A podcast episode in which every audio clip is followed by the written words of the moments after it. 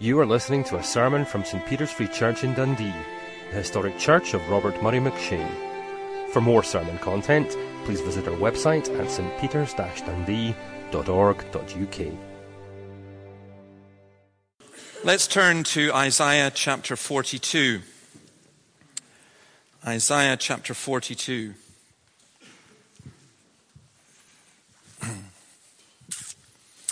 and in the middle of uh, Isaiah 40 to 66, there's great, great passages that we like to pick out, and they're, they're just full of astonishing beauty and encouragement. But they're not alone. And there are bits like we're, we're going to look at just now where it, it, it seems quite harsh. And I kept thinking of a, a title for this, and uh, Isaiah 42 from verse 18 it's really about the deaf and blind church. And th- this is a hard thing to say. Tomorrow night we have a hustings here and we'll have politicians here and, and some people will want to say, how come you're so blind? Why can't you see? Why are you leading the country in this way? And I think the politicians would be perfectly entitled to turn around and say, actually, the problem is with the church. And I, I want uh, I hope that you will see that this passage uh, that we have is one that really uh, applies in our situation. Begin. Hear you deaf, look you blind and see. Who is blind but my servant, and deaf like the messenger I send? Who is blind like the one committed to me, blind like the servant of the Lord? Even if you stop and just look at those words, they are completely shocking.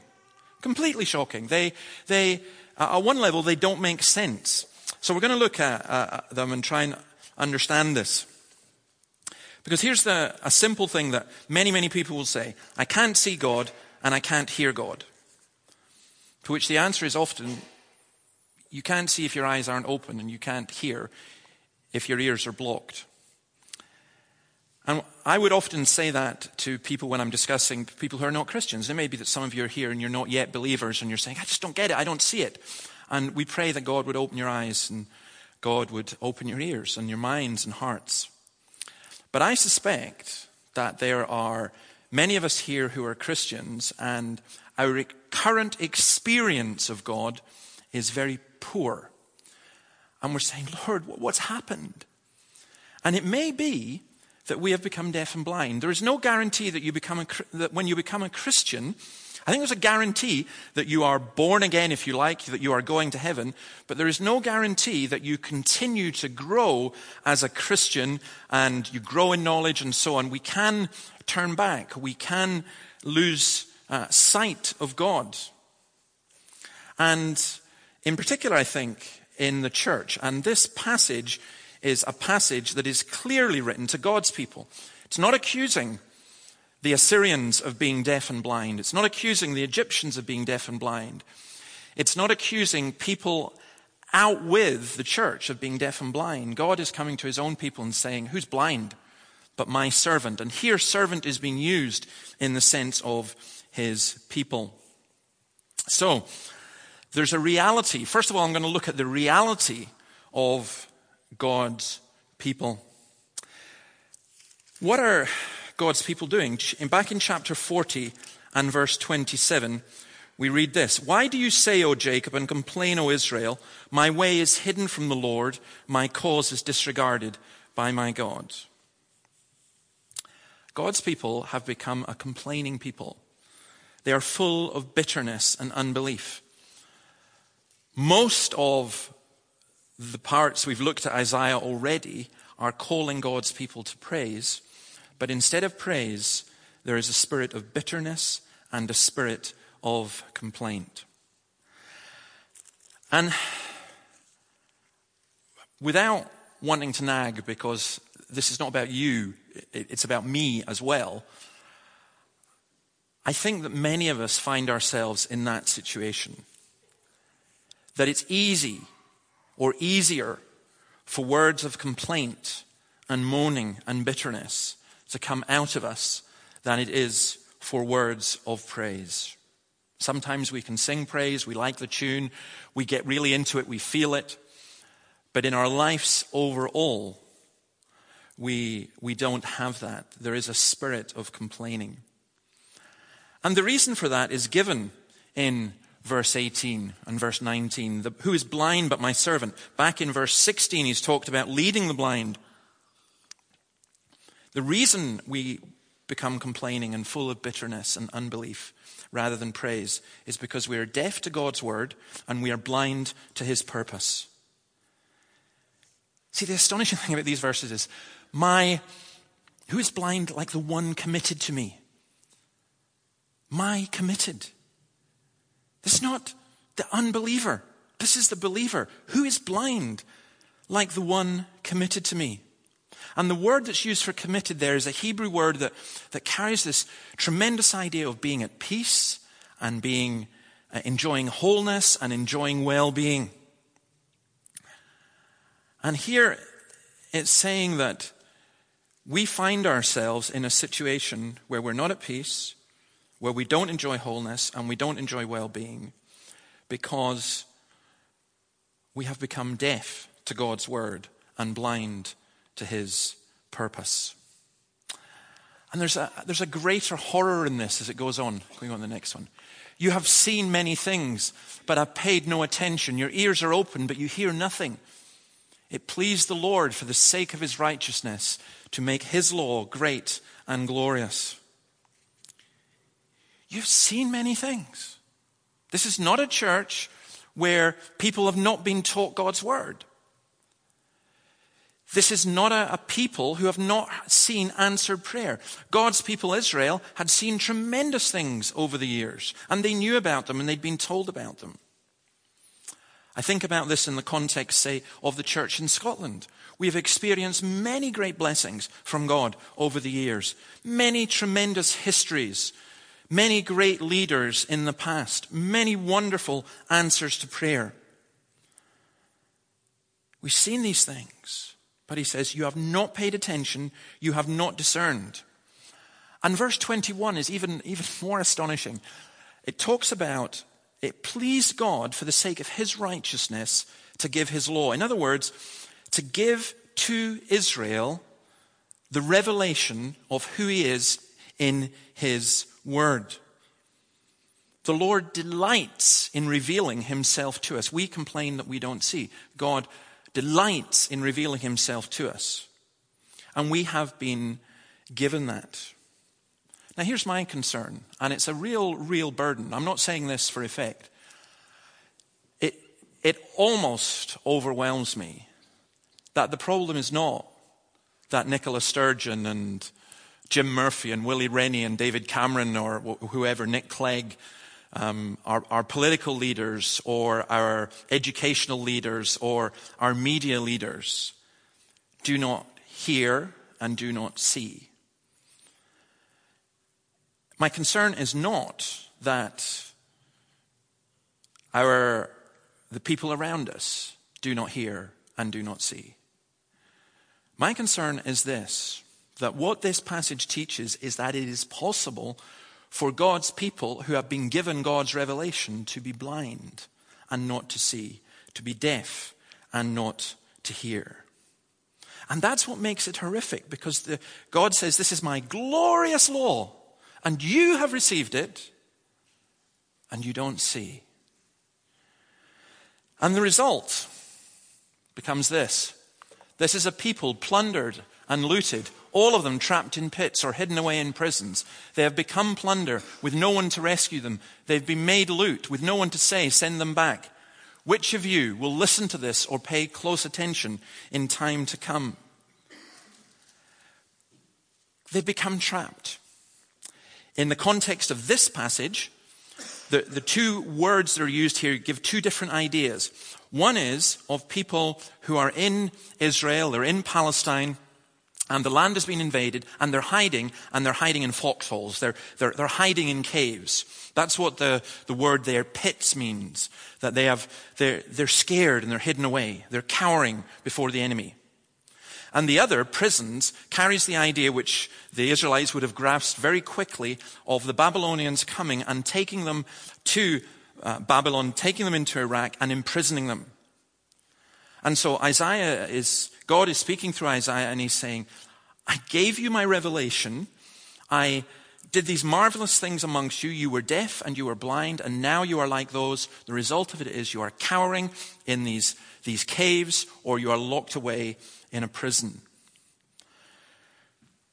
And I think that's true of the church in Scotland today, and I'll tell you why. We have been given God's word to win the world, and instead what's happened is the world has won the church. And so many Christians are hiding away, like in pits, or some are imprisoned, not in the sense of literally imprisoned, but in the sense of um, in our spirits, we are squashed and we are downtrodden and we, we do not have the liberty that the people of God should have. And it gets worse. Who handed Jacob over to become loot and Israel to the plunderers? Was it not the Lord against whom we have sinned? For they would not follow his ways, they did not obey his law. So he poured out on them his burning anger, the violence of war. It enveloped them in flames, yet they did not understand. It consumed them but they did not take it to heart. I was trying to think if I know of words more frightening than that for a Christian. They can, it consumed them, but they did not take it to heart. God's people were under punishment for sin, and as a result, they experienced suffering and loss. But instead of that being taken to heart, they became spiritually insensitive and they did not turn back to God. How is that possible? I, I think we live in a, in, in a kind of make believe world sometimes in the church where we, there's two extremes almost. On the one hand, there are people who are constantly, oh, God's going to get us, and so on. And then they don't, I don't actually think they really believe that, but it sounds good to them and it sounds humble and it allows them to do nothing. On the other hand, I think there are people who go, yeah, yeah, yeah, things ain't been too good, but I don't have to worry about that just now because God is love and that's fine and I'm okay. I'm going to heaven anyway. But who is blind like my people? Who is deaf like my servant? consumed by the flames. Now, I don't think that means at all that Christians will lose their salvation or go to hell, but I'll tell you this I think what it does mean, I think that what is good in our lives, the things that could be wonderful in our lives, are things that just get eaten up by the flames. I was listening, uh, in fact, I wasn't listening, I met with um, Dick Lucas, and we were, talking, we were talking a little bit about age. And he said, What age are you? And I told him, I said, I'm about to be 53. And he said, Oh, you're just a young boy. I'm 87 or whatever it was. You've many years yet to go in, in serving the Lord and so on. But we were talking about when you get to that age, when you're in your, in your 80s. And one of the things that I think is noticeable actually is how many Christians actually don't finish all that well. Sometimes those in ministry, they don't finish all that well. And I think we need to be aware of that and we need to pray that God would grant that we would finish well. That we would, as we go on, I was reading uh, John Flavel this morning and he was talking about how as you uh, go on and you get nearer the day of your death, it should be something that you anticipate with joy because you are growing closer to the Lord. But that's not always the case, is it? So, this blindness and this deafness to the Word of God has a really tremendous effect upon the people of God. It causes us to be trapped, it causes us to hide, it causes us to become hardened, it causes us to be consumed. And what's the resolution for that? And incidentally, that's one of the reasons, by the way, why Christians can never be, or I was going to say can never be, but should never be arrogant in our witness Or even when we're dealing with Christians who we know who've wandered away from the truth of God's word, how we can be, well, come on, you need to be like us because we've got it. Because the most conservative evangelical can be somebody who receives the word of God, receives it at one level, but is blind and doesn't see it, and is deaf but doesn't hear it. So, what's the answer in this? There's a resolution. There's a reality, there's a result, there's a resolution. The question is not why does this happen? The question, as always, is but who? What's going on with the people? Who is it that's being spoken about? It is us who are not listening. And who is it that deals with us? It is the Lord who hands us over. Who handed Jacob over to become Lut? Who handed the church in Scotland over? And I'm talking about the whole church, not one particular denomination, so that we're in the pathetic state that we are in at the moment. I don't think it's the devil. I don't think it's the world. I think God says to his own people sometimes the worst thing possible. You don't listen to me, you get what you ask for. Because verse 24, who have we sinned against? They would not follow his way. Against whom have we sinned? They would not follow his ways. They would not obey his law. And in that, we need our hearts and our minds to be turned. We need to understand and we need to take it to heart. Now, there's a passage that came to mind, and I want to, to read this from 2 Timothy 4. In the presence of God and of Christ Jesus, this is Paul's charge to Timothy, who will judge the living and the dead, and in view of his appearing in his kingdom, I give you this charge preach the word, be prepared in season and out of season, correct, rebuke, and encourage with great patience and careful instruction. For the time will come when men will not put up with sound doctrine, instead, to suit their own desires, or I love the translation, is their own itching ears, they will gather around them a great number of teachers to say what their itching ears want to hear. They will turn their ears away from the truth and turn aside to myths. But you, keep your head in all situations, endure hardship, do the work of an evangelist, discharge all the duties of your ministry. It sounds so much better in Glaswegian. Keep the heed, is what uh, Timothy is being told, and I think it's what the church is being told. See, in the passage in Isaiah that we're looking at, Isaiah is in full force as the preacher. And you'll notice what he doesn't do. He doesn't spare their feelings.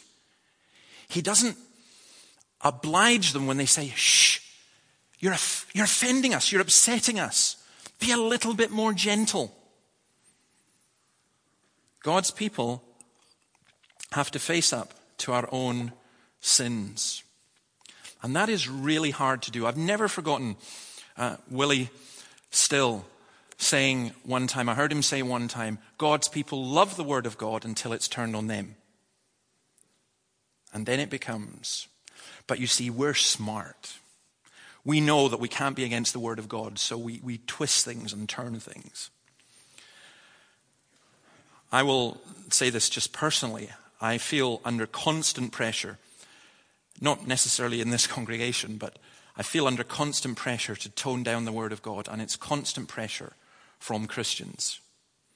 And the biggest complaint is it's not nice. It's not nice. We distort the Word of God. Now, I want to mention one issue in particular, and I do so not out of any particular obsession, but because it's the one that just keeps coming up again and again and again, and I use it as an example. But I want to do it with a caveat. It is the issue of sexuality.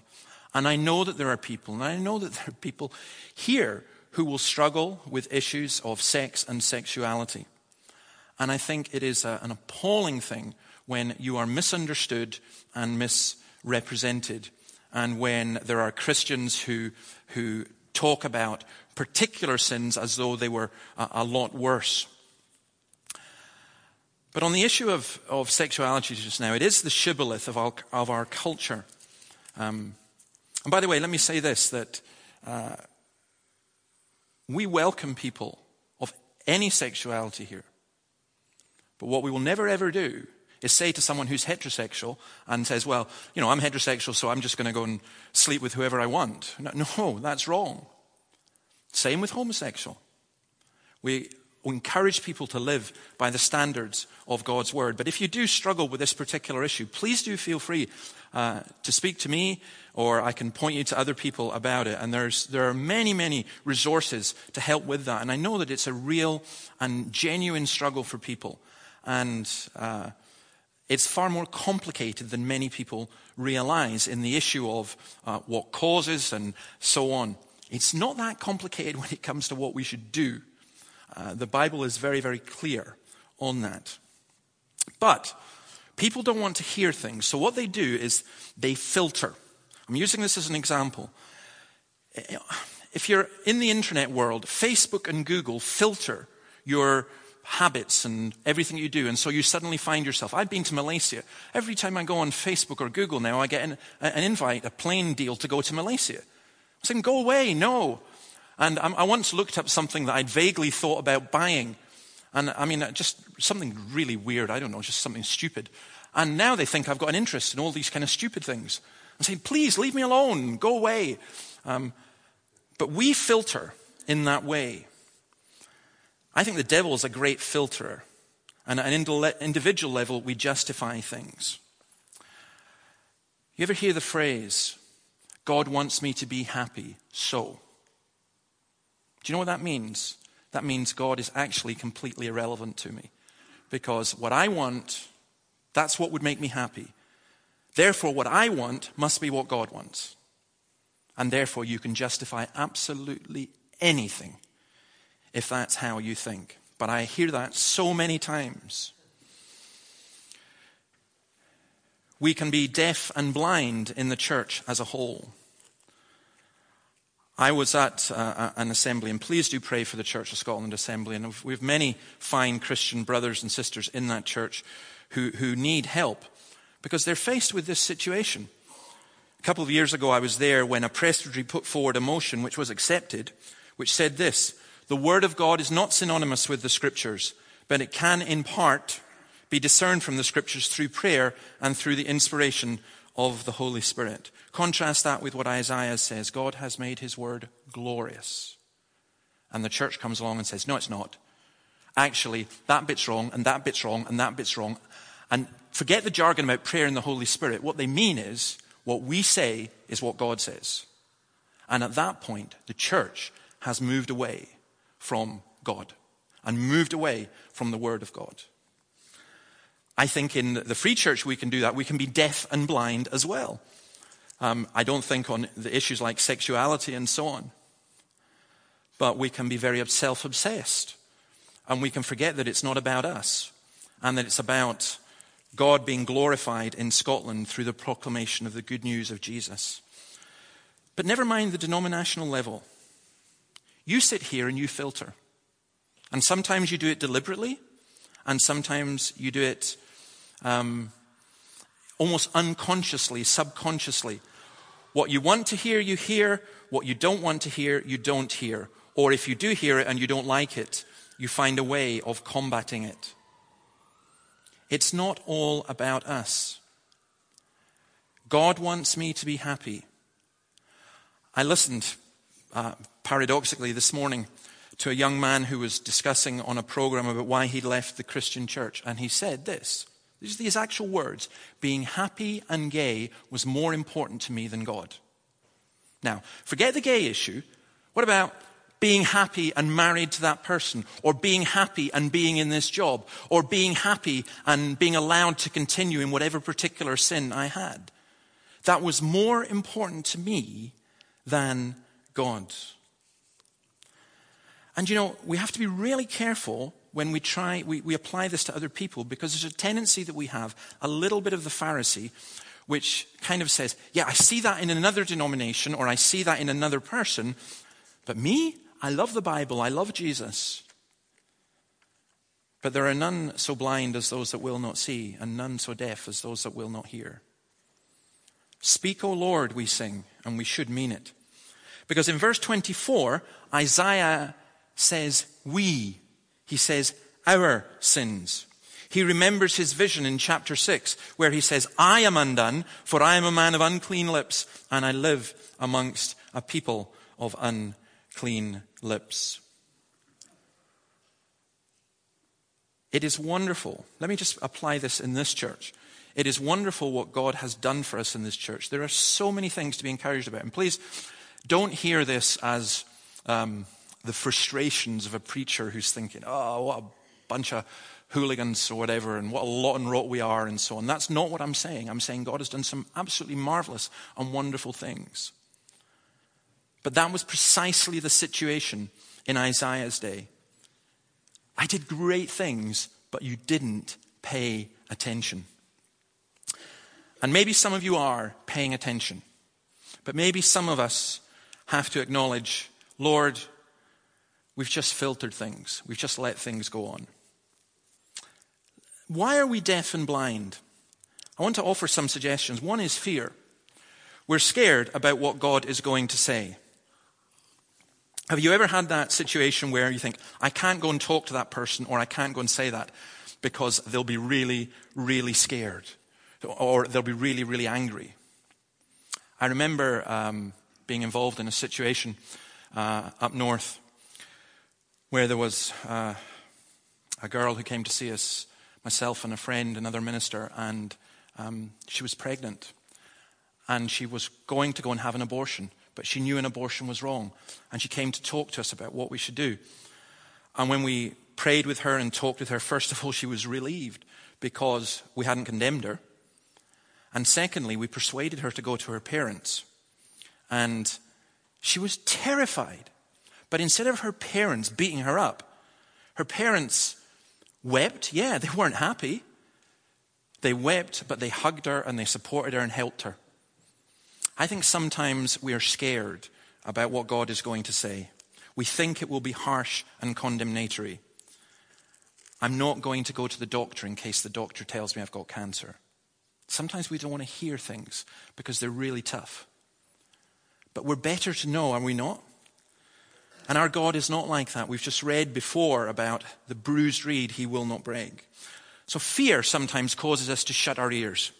I don't want to hear. I don't want to hear. I don't want to hear. Distraction. Um, some of you are sitting exams just now. Now, I don't think they allow this yet in exam halls, and I don't think they ever will. But when you're sitting r- with your exam paper, and it's just that dreadful feeling, um, you're sitting there and you've got to focus, you've got to concentrate. You've got four questions to answer in two hours, 25 marks each. You mark it out, you do everything. You're focusing if somebody beside you is playing a music or someone else is chewing gum and, and you know, yakking away and so on, you, you can't focus. Well, sometimes we're deaf and blind because we're easily distracted. We rush into God's presence and we rush out.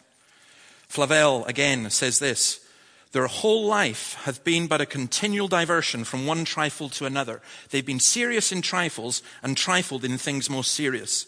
This will afford horrid reflections in the world to come. Is it not the case that sometimes you will prepare more to go out on a Friday night or a Saturday night than you will ever prepare to come to hear God's word? Is it not the case that what really is bothering you and burdening you just now is stuff that is relatively trivial? And Flavel is surely right. Our life is but a continual diversion from one trifle to another. We've been serious in trifles and we've trifled in things most serious. And in that sense, as well, we don't hear the voice of God because there's too much noise, because it's drowned out. It's like when I go cycling and I've got my headphones in and I'm listening to music, that's great. But supposing I'm cycling along the Dichty Burn or, or uh, uh, uh, I'm cycling out in the country and there's the birds singing, and there's, I mean, I, I uh, cycled the other week, and there was a, a deer, and it was really unusual because it wasn't a roe deer, it was a red deer, jumped across my path. But I heard it coming because I didn't have my earphones in. And in many ways, I, do you know, you go on the tube or go on a train, and people standing, instead of talking to each other, what are they doing? They're in contact all the time.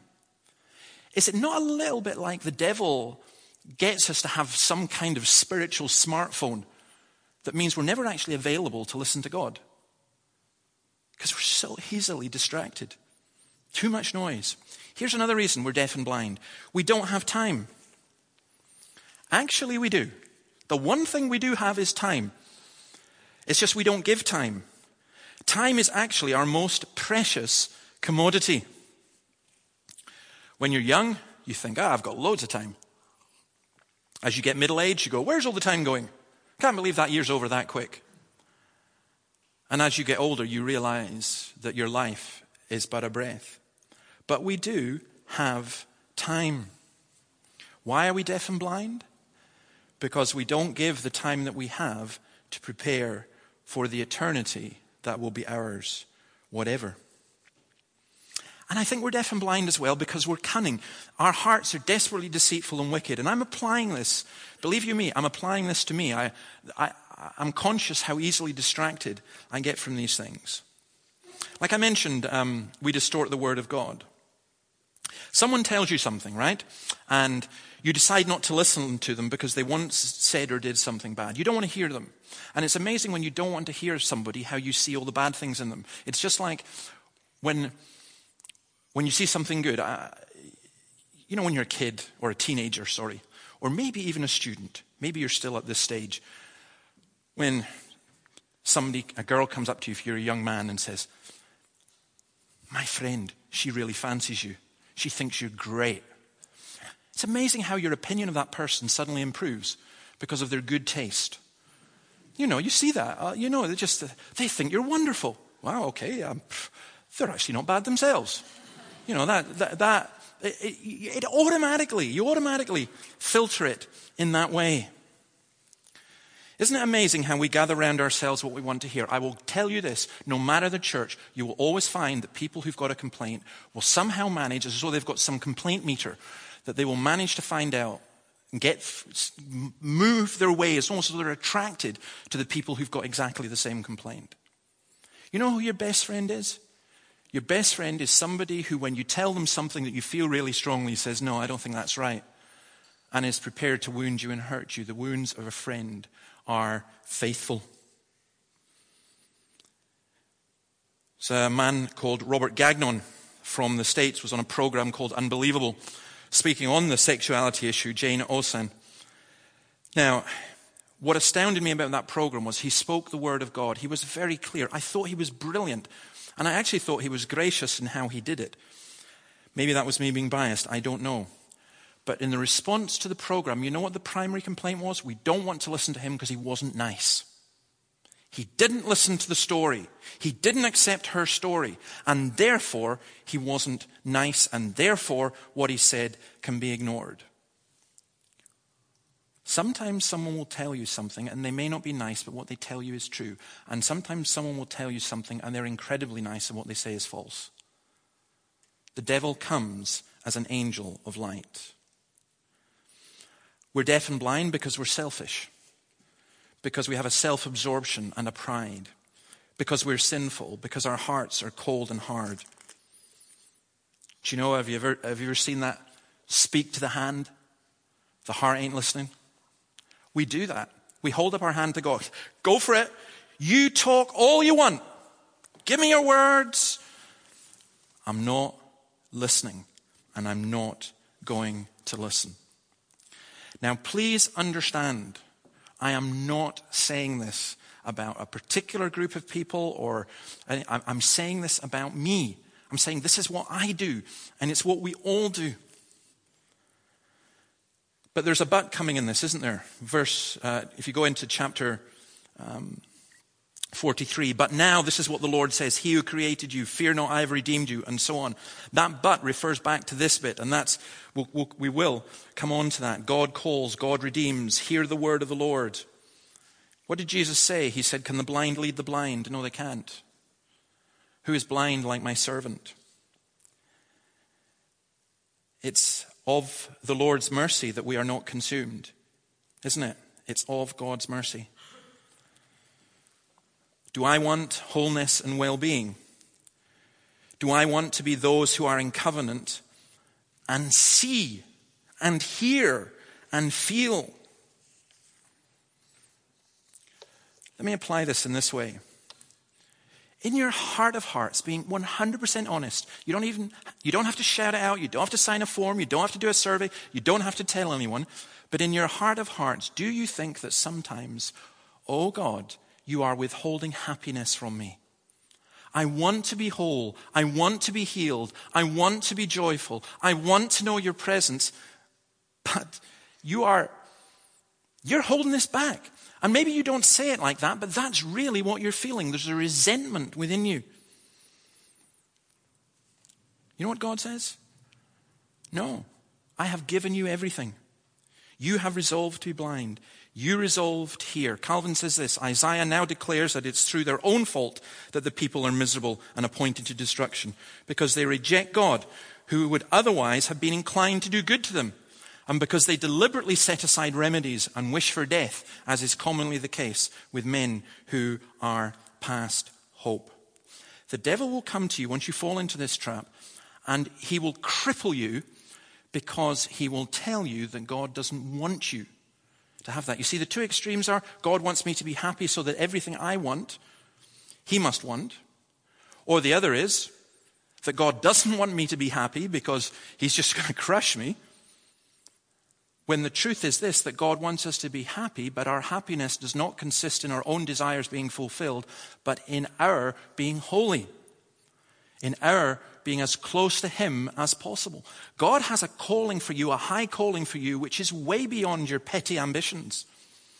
He calls you to Him. He calls you to be holy. He calls you to belong to Him. He calls you to glorify Him and to in, enjoy Him forever. Which of you will listen to this or pay close attention in time to come? Listen, you have great privileges. Great privileges. There are people in this city today who don't have a fraction of what you've got. They're not listening to the Word of God. They know nothing about Jesus. They're blind and deaf because they're not hearing or seeing anything. And there are people in churches who are not hearing the word of God, and that's a dreadful tragedy. But you cannot sit here and say, well, at least we're hearing the word of God and it's sound and so on, because God says, yes, but where's your heart? Revelation 3:19 Those whom I love I rebuke and discipline therefore be zealous and repent I find it very easy to be censorious I find it very easy to be judgmental I find it very easy to be frustrated and angry. I find it very easy to get bitter. I find it very easy to fall into despair. I find it easy to think my sin is way too great. I find it easy to be miserable. What I don't find it easy is to come before God and be conscious of these two things that are essential. One, how great a sinner I really am.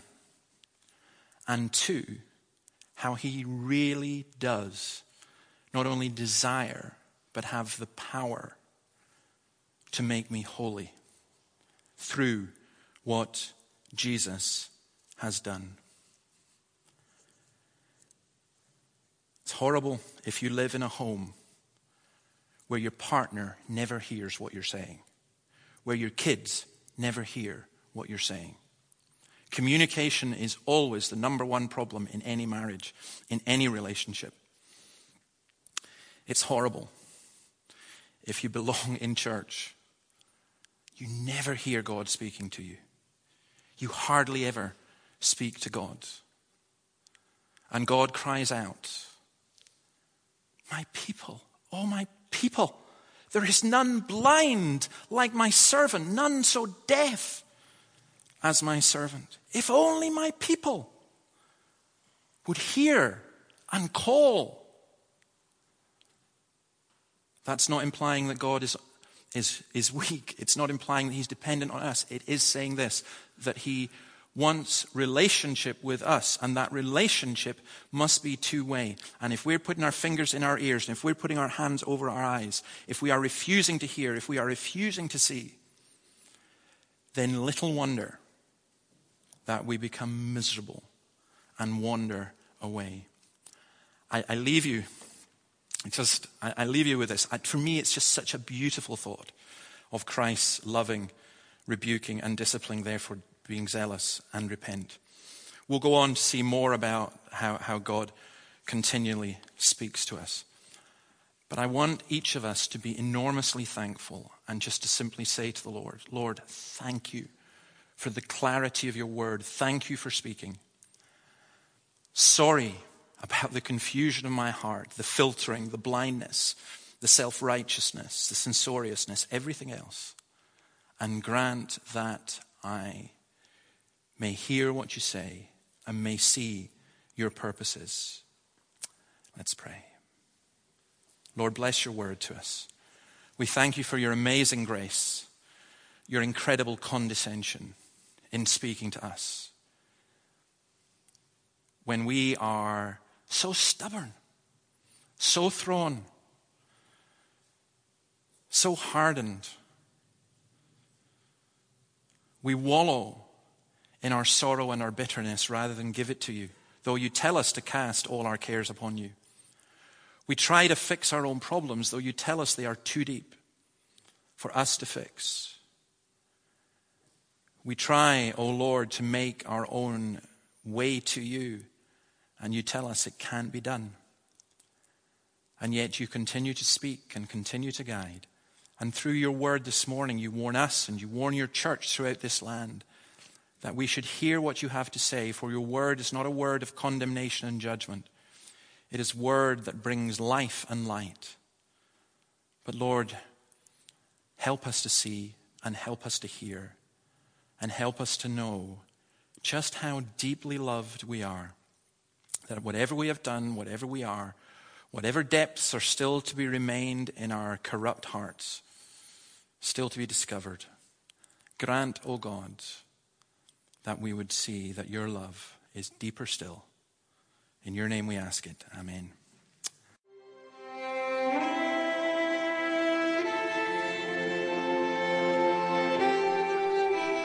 Thank you for listening to this sermon from St. Peter's Free Church in Dundee. If you found this sermon has been helpful to you, please help us to continue building up and assisting the people of God. Visit our website at stpeters-dundee.org.uk.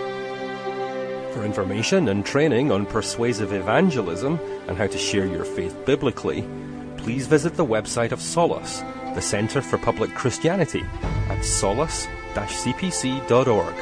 Once again, that website address is solas-cpc.org. Thanks for listening.